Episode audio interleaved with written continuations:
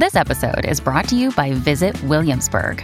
In Williamsburg, Virginia, there's never too much of a good thing. Whether you're a foodie, a golfer, a history buff, a shopaholic, an outdoor enthusiast, or a thrill seeker, you'll find what you came for here and more.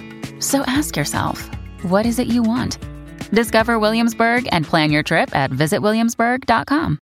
Hello, everybody. This is Marshall Poe. I'm the editor of the New Books Network. NBN listeners like to read books and buy them. So we thought we'd tell you that right now, our friends at Princeton University Press are having a remarkable site wide sale. You can get 50% off books, including ebooks and audiobooks, with the code 50, F I F T Y, at checkout until May 31. You can save some real money on Princeton University Press books. I encourage you to go there and check it out. Welcome to the New Books Network. Hello, and welcome back to a new episode of New Books in East Asian Studies, a podcast channel of New Books Network. I'm Bing Wang, one of the hosts of this channel. Joining us today is Kathleen Burkinshaw, a Japanese American author and a daughter of a Hiroshima survivor. She has given talks at the UN and many other on, on many other occasions regarding atomic bombing uh, and nuclear war survivors' experience. Her book, The Last Cherry Blossom, what we're to talk about today, tells a story through a 12 year old girl's eye to show us the horror of atomic bombing and reminds us of the urgency of the prohibition of nuclear weapons. But it is also a heartwarming novel to try to comfort us, especially the survivors, with the genuinely crafted storytelling. Let's now welcome Catherine. Hello, Catherine. Hello, Whitbing. How are you? I'm fine. I'm fi- Finally, we can we can do the interview. We arranged it for a few times. This is also- wonderful. Yeah, Thank and you also for having me. um, I also heard that you have you just experienced a storm at home. Yes, we had had um, pieces of Hurricane Ian. It was thankfully a tropical storm by the time it got here to uh, Charlotte, North Carolina, but it was still very rainy and quite miserable. Not as bad as what they had in, in, in the South, though we were very lucky in that respect. I'm I'm just glad that we we can we can do this even after the storm. Yes. Uh, I just so now um, did you mind introduce you?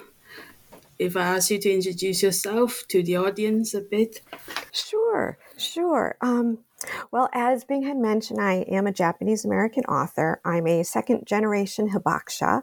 Uh, my mother was born in Hiroshima, uh, and my father was born in the United States. He uh, was a white American, and he met my mom when he was in the service over in Japan. Um, the the reason that I started writing, I think, was more so for my daughter. Uh, she was the one that came home in seventh grade, really upset, wanting me to talk about uh, my mother. She had said that they barely covered what happened in World War II, but she overheard some kids talking about that cool mushroom cloud, and she wanted me to talk about the people under it, uh, such as her grandmother. And that really uh, is what started me on this path. Um, during this time, I'm also a uh, I suffer through reflex sympathetic dystrophy, which is a chronic neurological uh, pain disease that affects the sympathetic nervous system and the immune system. This has been attributed to, uh, in part, to the radiation that my mother was exposed to uh, in the atomic bombing. And so, trying to work through this at the same time, learning more about my mother's past, um, when she finally did share memories with me, and being able to talk to students all over the world uh, the past six years has been such uh, a gift. Um, they have been able to understand and make that connection with someone, with a person, with humanity um, under those clouds, and in that that way starts them thinking more about nuclear disarmament. And from doing the book it then led to the United Nations choosing the last cherry blossom as a uh, UN uh, Office of Disarmament Affairs student and teacher education resource and invited me in 2019 to be able to speak at the United Nations um, to many teachers. Uh, and from that, it also led to being invited to um, NHK Japan for some of the shows that they've had there. They came to the home and being able to spread my mother's story a little bit further. And I've also been working a lot with the International Center for Multi Generational Legacies of Trauma. I'm on the advisory council there. Uh, and through that, we are working to bring awareness um, about the second generations and the third generations. They started with the Holocaust uh, than Japanese internment, and we're working with nuclear uh, weapons being used and the effect um, once the the person who was the main victim once they pass away it's still there with the second and third generations. And so, working through this, I've also had the opportunity to be involved with the Global Alliance for Sustainable Peace and Prosperity for All, which is through Hiroshima, Japan. I'm on their steering committee there. Um, and especially in light of having the Treaty for the Prevention of Nuclear Weapons, uh, being able to work with them and talking about victims' rights and being able to get more of the message out of the need to have nuclear disarmament has been very important. Uh, I've had the honor of working with the group May Peace Prevail on Earth, which was originally started in Japan. Um, and they've invited me to be able to speak on my mother's behalf and how it affects myself. And they've invited my daughter to be a part of that as well. It's been um, an amazing way to connect with people where I always go back to my mom for saying, I don't know why anyone would care about a little girl in Hiroshima. And so from that little girl in Hiroshima, um, has allowed me to have this opportunity. And thankfully for virtual, I'm able to do a lot of this because physically I wouldn't always be able to travel. So it has really been um, a journey that I didn't expect. Uh, the turns that it was going to take, but I'm very grateful to to be able to work with people for nuclear disarmament now, um, and using my mother's story uh, to make them realize that it could easily happen to them. I hope I didn't go too off base with that. I'm sorry. I I think I, I think I, I'm a bit surprised to learn that um all these kind of how to say all this pain you are experiencing now actually was a result uh, from from the bombing um, because you've told me in our communication saying, "Oh, you've been suffering a lot from this spinal, and also need to go to have surgeries um, often." And I just feel like this this talking about this book sometimes I find that I maybe need to be careful to because this is quite a traumatic experience for you and how did you get to learn all these pain were from were, uh, were the result of the bombing? Uh, did your well, mother tell you or? Well actually it was when i was 31 i had been very sick um, and i was in the hospital for a month and at the end of that is when the doctors realized that I had, uh, they gave me that diagnosis of RSD. And the specialists were trying to do checks and they noticed my immune system was severely depleted. And they started asking more questions about my mother and, you know, with the radiation. And they really feel that that was then passed on to me. Um, and my mother, I felt really bad because she felt guilty, which she shouldn't have felt guilty. It wasn't her fault.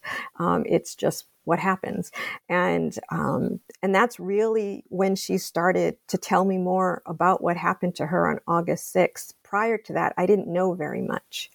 Um, I, I, just knew she was she lost her family in Hiroshima um, to the bombing, but she never wanted to talk about it, nor did she ever want me to mention it to anybody else. So when they gave that diagnosis, that was when I realized the career that I worked hard for. I, I used to deal with physician and hospitals, uh, organizations, and I couldn't do that anymore. And that I would eventually need a wheelchair. And my daughter was four at that time. And that's when I became very depressed and despondent. I really didn't know how I was going to keep going. And that's when my mom started to talk to me about what happened. And she told me that she wanted me to know this because she had planned to kill herself months after the bombing because of the, all the people she lost. But she was so glad she didn't because she now had me and my daughter to love. So she told me I had that same blood also running through my veins and that I would find the strength to find my new way. So, um, it is really an interesting turn of events and how situations and circumstances. Um, I don't know if my mother would have ever told me what she went through if I hadn't gotten sick. Um, so it it has definitely been a struggle of trying to work through this, but I think the emotional piece of it, with the anxiety that comes along with traumatic illness, um, knowing that her strength is still with me, means a lot and helps me to try to push forward, like from this latest spinal surgery in February and the complications and having to learn to walk again and using a walker. It's it's been a very difficult time this particular year.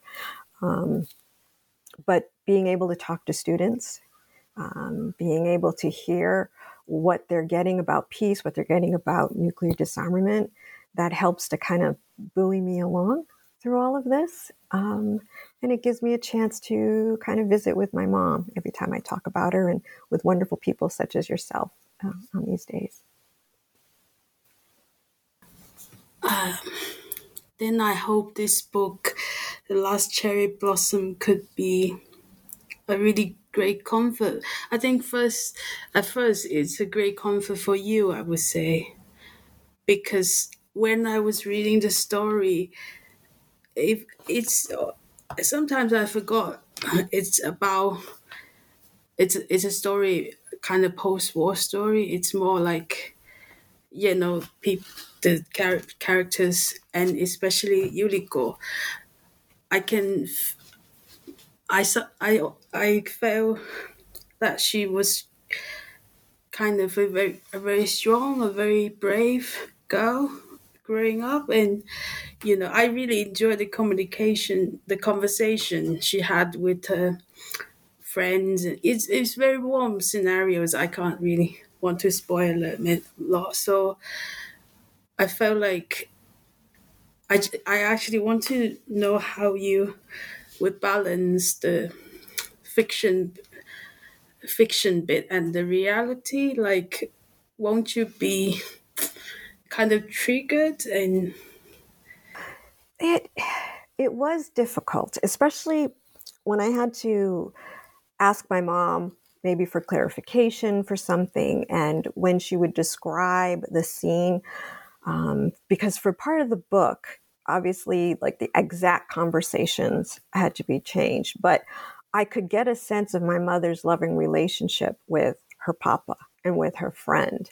And so when my mother would have to describe uh, a, a, horrible scene like at August 6th, um, it was hard for me to see her because my mother didn't normally cry in front of people. Um, and to see her look as if she was watching it for the first time all over again, and, and the emotion in her voice and the tears, it was like she was 12 all over again. And it was hard for me to see that. But then we would start talking about some of her happier memories to kind of counteract that. And she wanted me to know that it was also good for her to be able to talk about it. And, um, but at the same time, she knew it would be hard for me because when I wrote the book, I wanted to put myself, if I was 12, how would my feelings be to add that special emotion to it? And those chapters were very hard to write. Um, I could only write them like maybe a couple of days and then I'd have to take like a week or so off because it would be triggering for me and it would cause more pain because the emotional stress would then cause pain. So it, it's been, it was a slower process, but I'm, when I finished it, my mother got to read one of the drafts and she was so pleased to see that. Um, the way that I could try to also show her as a normal child, you know, just like any child anywhere in the world um, that happened to go through something very traumatic. Um, and it was cathartic for me because a lot of the major edits had to be done after she had passed away. So it was a way of trying to uh, grieve for my mom uh, and be able to put that emotion into the words in the book.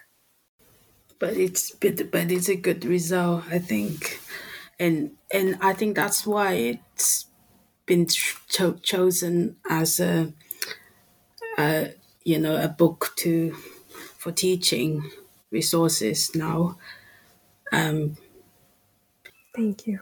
Yes, I, I, I wanted to write something that wasn't out there before. I wanted to kind of give them the feel of the culture on the mindset at that time, uh, and just what the basic everyday life was and their customs. Because I think when you're able to express to a, a reader the customs. It's it's almost like un, unspoken dialogue because you get to see the heart of the people of what they treasure, what they want to look for, what they do, um, and and what their beliefs are.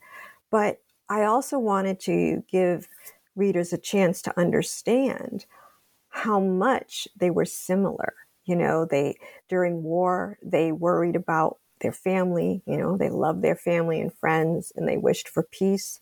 And that is the exact same thing that the Allied children were thinking and feeling.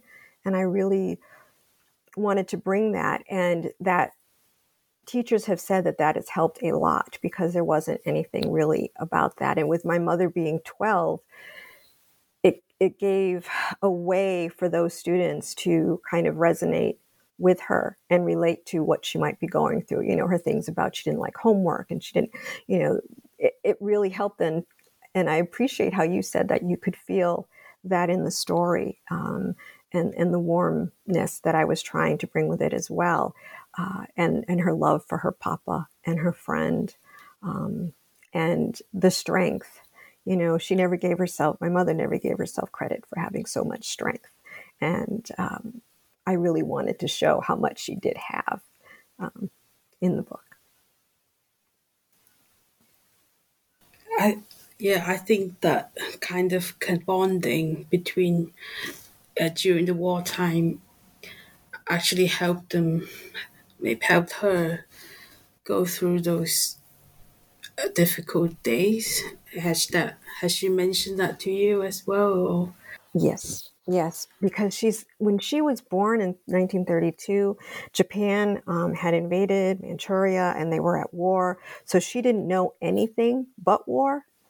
But what she said that helped is that um, you know her family, her papa and her friend, to kind of keep her grounded. You know, giving her something other something else to think about other than the planes that would fly overhead or running into the bomb shelter. Um, there were there are other good pieces. She she did say that she loved where she grew up, um, and it was her papa and her best friend that made it the most for her. And um, thank you for for seeing that in there. I, that means a lot to me. I think I think I saw that a lot. Quite these little details in the book very often, like the conversation, you know, with friends. Yeah, I, so that's why I I saw this book not just about war, it's more about you know humanity as you say. It's a connection. Try to reconnect with the humanity through your writing and through the story and personal experience. Um, and then because because like well our channels most of most, of the book discussed in this channel or in the new books channel are academic books uh, however because my personal um, phd project is i adopted like an auto auto ethnography type of. Uh, so it's quite a bait. So most of the data actually comes from my own. I would say I would kind of coined it as awakening of my identity.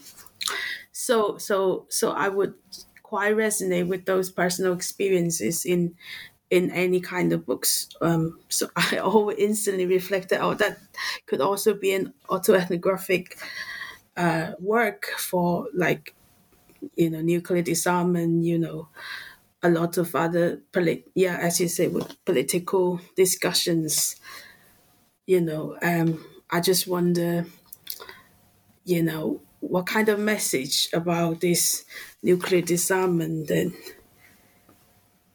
makes you want to write the book as well? I think one of the main things for me is that um, if I'm talking about uh, the younger students from uh, middle school, high school, and, and in college, is that they're not really going to care about the statistics and they're not really going to care about the treaties, which are very important to talk about, and I do. But what they're going to care about is if they can connect with something, with someone. If, um, because I really feel that when people talk about sometimes historical fiction or history books, oh, that happened 77 years ago, how does that apply? Well, aside from the fact that we still have these weapons of destruction, it still applies because no matter how much time passes and technology can change, like being able to do this with you on a laptop, and, you know, but that need for human connection is timeless. And I think if we're able to do that and we can connect with that person, that we can, the, the future voters can, can understand the type of trauma that has happened, the homes they've lost, the you know the physical and the emotional scars that they carry for the rest of their lives, and that carries on in their families. That's what's going to make them think about nuclear weapons and why they can't be used. Um, and I find it so scary right now because of what's happening in Ukraine um, and how threats can still be made saying that nuclear weapons could be used after they know the horror that they have inflicted twice. And um, the, the best that I can do is keep bringing the story in the heart because I think that's what's going to connect people the most to then want to look into, well, how do we do this? How does that treaty work? How can we get to our politicians? How can we? Um, I hope to kind of be that little bridge that can do that. I'm not a politician and I'm not, you know, great with how those things work, but I really truly feel that we all have emotions, we all connect, and we are not that different from each other, you know, in that respect at all. Have you been able to meet other survivors of the bombing or even other like Holocaust survivors and um the one time I did have um, an opportunity to meet a second gen Hibakusha, which is like myself, when I went to the United Nations, um, I was able to meet Mitchie Takeuchi. And she's actually did a documentary with Setsuko Thurlow, who is an actual Hiroshima survivor. She's actually not far off from the age my mom was at the time. My mom was, I think she was around 12 herself too. Um, so being able to meet her in person was the very first time I met anyone like me or anyone that could relate to what I grew up with. And it was so wonderful feeling that, um, that I wasn't alone. Um, and uh, I have been able to listen to Setsuko Thurlow. Uh, I've been on a, a, a, webinar with her, but um, I haven't had a chance to talk to really to too many other survivors at all, other than my mom. I've read a lot about them, but it's the second generation that I've started to have a chance of getting to know. And it has been very helpful for me, especially since my mom's no longer here. Um, when somebody else can say, I understand how you're feeling, or, you know, my mom used to do this too. Because there's a lot of things that I when you're young, you don't understand why your parents are acting the way they're acting, especially if they don't talk about it at all. Um, and watching her deal with her PTSD symptoms and her um, depression and not thinking what it could possibly be, you know, thinking it's you or yourself that did something. And, you know, it, it was very hard to kind of go from that. And then finally, when she tells me in my 30s of what she went through, things start to click. And then, then, you know, our relationship was so much closer at that point. And I, I, I wish that she, you know, she could have done it sooner, but um, mostly I've met up with other second generation um, Hibakusha. I, th- I think you, I, I so agree with you on saying like, you know, in terms of humanity, if we, we kind of no different from each other in terms of suffering or anything, because you know, as a Chinese myself, and you know, in our history, Japan is never described in the, you know, in a how to well, I don't want to, but any yeah, it's in, uh, but we forgot that um, the Japanese people at the time, when the wartime, also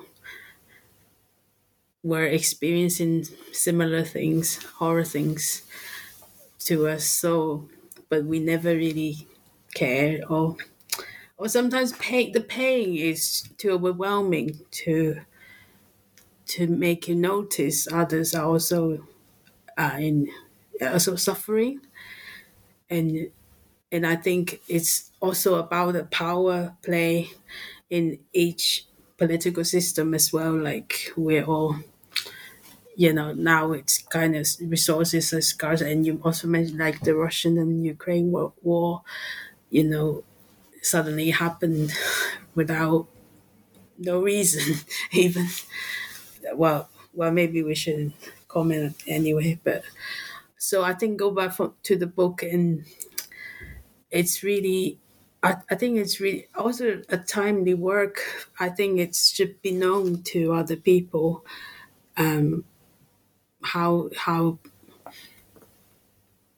how how much pain the these these um uh, these kind of weapons have brought to people, and everyone is is may may face the risk, and in what type of because you mentioned technology as well, yeah, like AI, um, you know, they all can become weapons. So it's also a timely reminder of humanity, like being alert to these new weapons.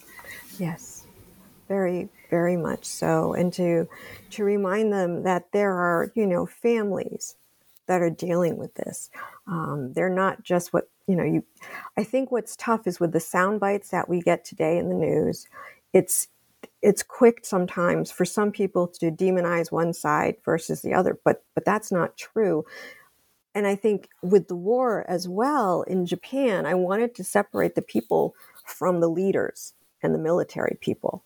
You know, um, my mother had said that war was hell for both sides, and she knows they weren't the only ones that suffered. And they also, at times, suffered from their own military and, and what was given them, as, as you were talking about the news that you get or the propaganda of what's being told.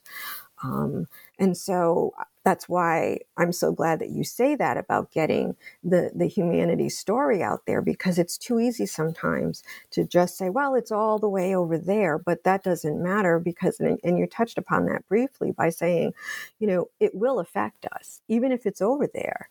The type of um, bomb that they have now will definitely, the smoke that it'll create will cover, you know, will go up into the stratosphere and will block some of the sunlight, which will then in turn affect everybody else around the world and how things are grown. And um, and my my other fear too is an accident. Somebody thinking a bomb is coming this way, and so they send one.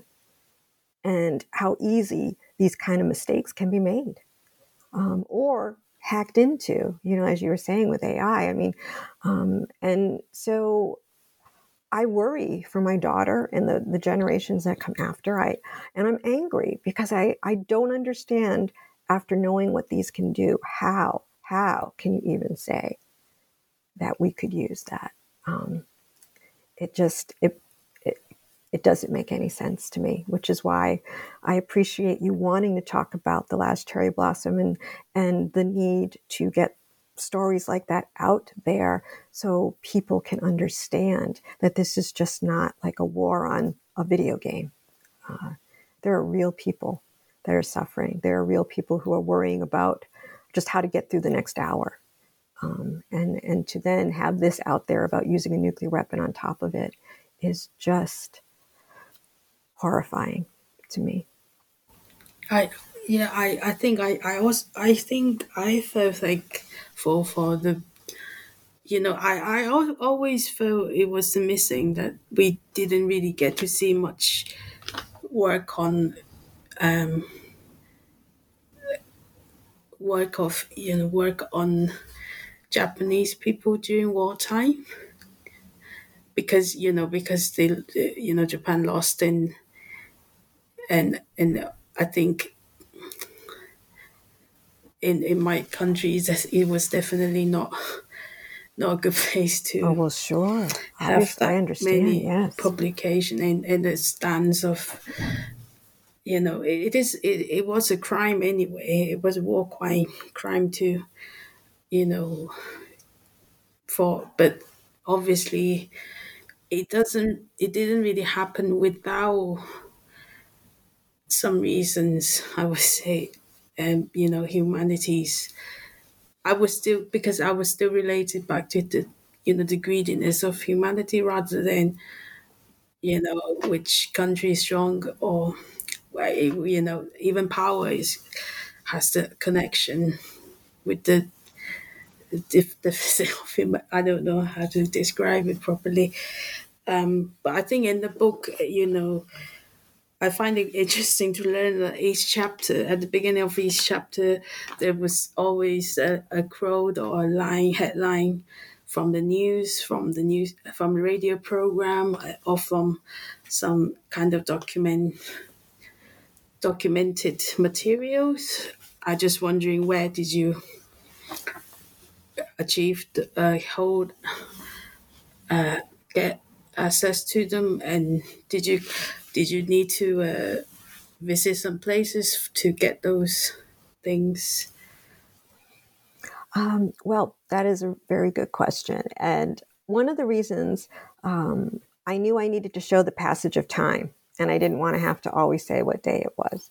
I also then thought, since my mom's papa owned a newspaper company, that using headlines would be a great way to do that to kind of show the impending of what was coming or or try to tie it in with the chapter. But then I found trying to find things that were written in English of the Japanese um, uh, printing that was going on during the war was a lot harder. So I had to really search through some. Um, actually, eBay had a lot of books that were translated about daily life in Japan, had a couple anyway, um, that were weeded out by other libraries. So I was able to go through that. And then um, I couldn't use just newspaper headlines because I didn't have enough. And that's when I went to looking up, uh, researching some of the propaganda posters, or uh, in some of the research books, they would talk about the news hour and how that they would have these slogan contests and things like that.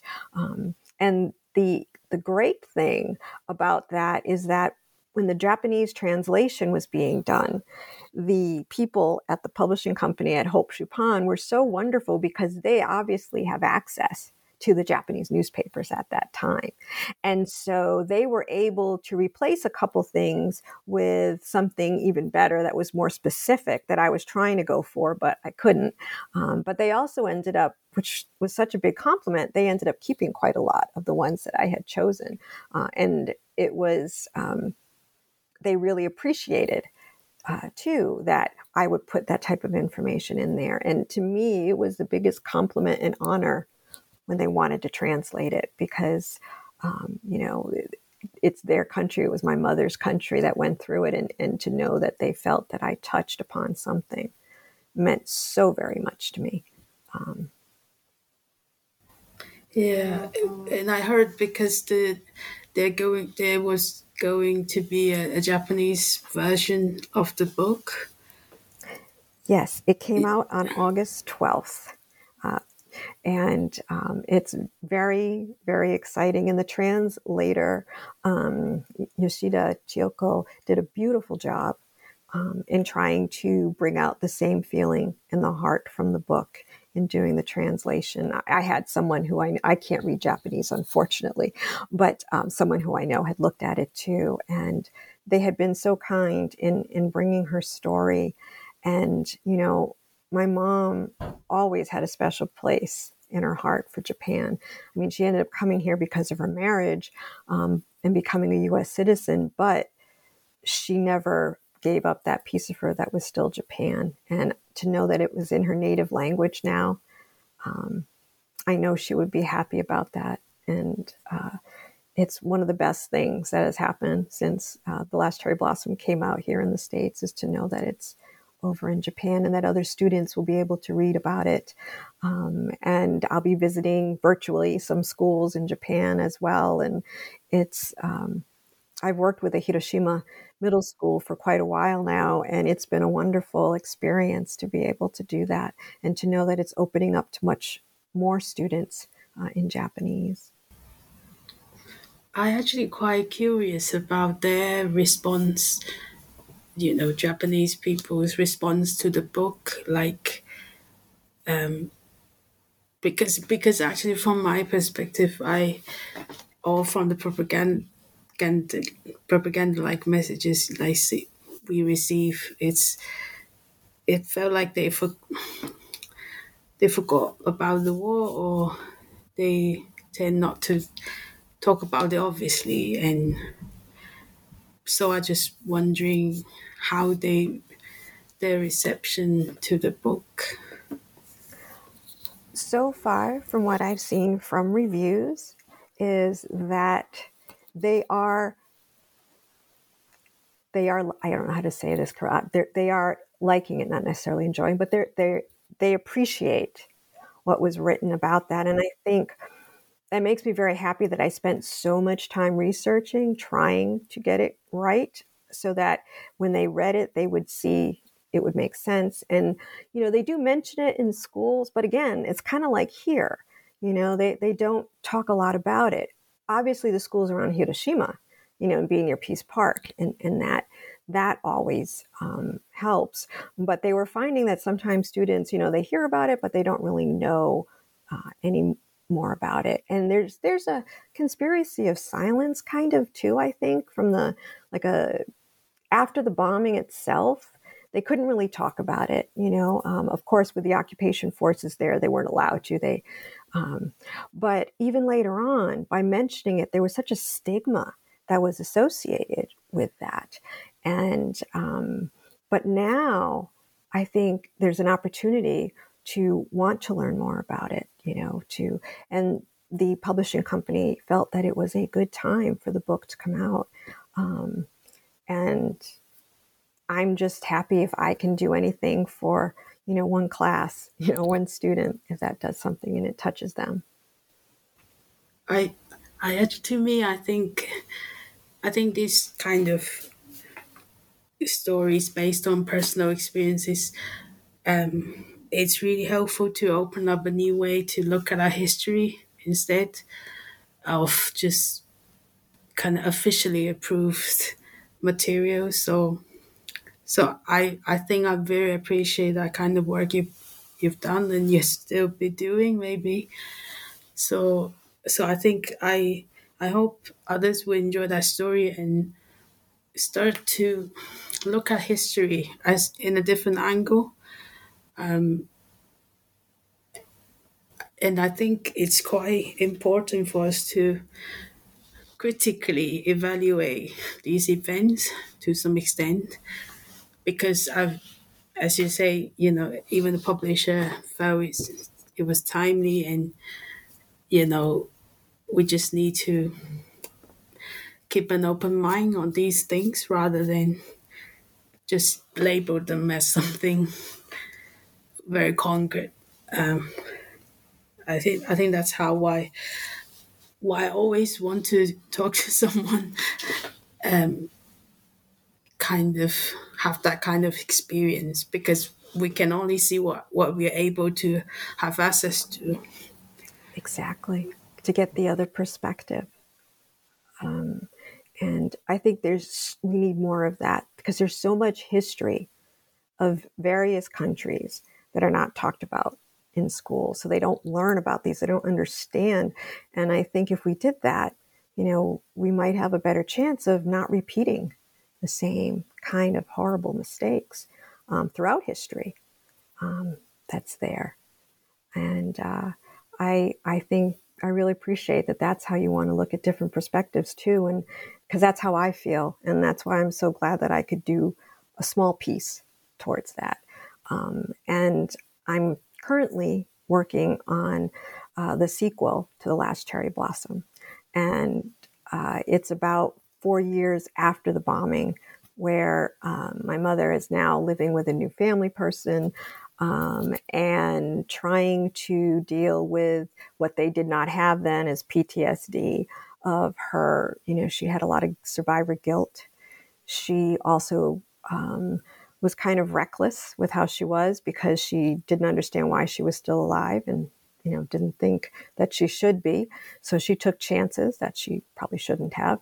Um, and she had a, a, lot of tough times trying to deal with that whether being friends again how to move on um, being having the prejudice about people like if you say you're from Hiroshima, they physically would take a step away from her, thinking that, you know, no one understood radiation. So they just thought that, you know, if they got too close, they would get it. Um, uh, so I'm trying to put that into that as well, as well as the silence that came because of the censorship um, and how it was like for her to be in Tokyo, where the majority of the occupation uh, soldiers were.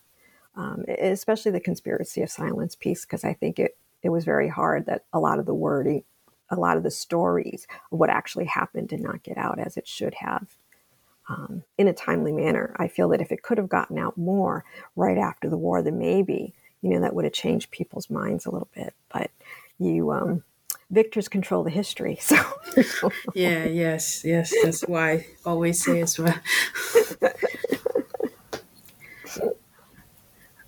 you you have already answered my last question. Like i wanted to, yeah you i wanted to ask what you've been working on now but i'm glad that there'd be a second part of it. And that i i think that's also answered my another question like why you chosen 12 as the yeah as the you know as the character main characters you know start from from 12 Yes, yes. And, you know, that's my mother was 12 and a half when that happened. So, um, and, and you know, when I first talked about this in public to my daughter's class, I had to ask my mother's permission because I never did talk about it. And she told me the one of the reasons that she said yes was because those students would be around the age that she was. And so maybe they would understand her better being that age. And also, they're going to be voters someday. So they'd walk out of that room, you know, knowing that nuclear weapons shouldn't be used again. And so I felt that it was really important for that age to keep that age range, um, because even though she's younger, it's still um, something that I think everyone can relate to with that story, um, even though the protagonist is younger than. Uh, because uh, you mentioned voter, um, I'm just wondering if you would concern that your work would become something or would be targeted by some activist or just how to say not to promote oh. the usage of the weapon in the end or oh okay so like a, a negative to want to I'm keep just wondering if if you may experience this or not. um, I when it first came out, and sometimes around August 6th, I do get some emails that are not very kind, um, and uh, there's still surprisingly, you know, uh, a lot of prejudice or even some hatred. And and my the way that I feel is that you know I, am in a unique perspective because my dad was a, a white American and he, we had people in the family that fought you know for America and I really feel that both sides can coexist you know both sides did what they, you know, thought they should do, even for the people who have built the, the atomic bombing. They did it out of patriotism. They they were doing it for their country, um, and their their stories matter. But it doesn't negate or, or demonize the people that were under the clouds either. You know, um, and, and that's what I was really hoping to do is to show that both are important. And I'm not trying to say one is more important than the other, but we really need to understand the people's stories. Um, I think that's the key for peace. Then I should really hope this interview, like, to understand more about why you're writing it and the story behind it can help kind of disrupt these prejudice and those like wyatillism, you know, all these isms. I, I really do hope it can, yeah, I, it can help the audience and or the read and the readers to be more critically evaluate things, um, especially history. I think um, I'm really thankful for for your coming to join us today. And I think maybe we do another one when the second book come out late soon, or is it soon or? Um, well, I'm still in the draft stages because it's taken a while between research and my my body's not um, cooperating all the time. Uh, but I'm hoping it'll be out. Publishing is slow, so maybe two years from now. Um, but uh, I would definitely love to come back, and I'm very grateful, being that you invited me here today to be able to talk about the the reasonings behind it um, and the work that I'm hoping is is being done from what I'm doing here. So I really thank you very very much. I also I thank you for your time as well, and thank you, thank to the audience for listening.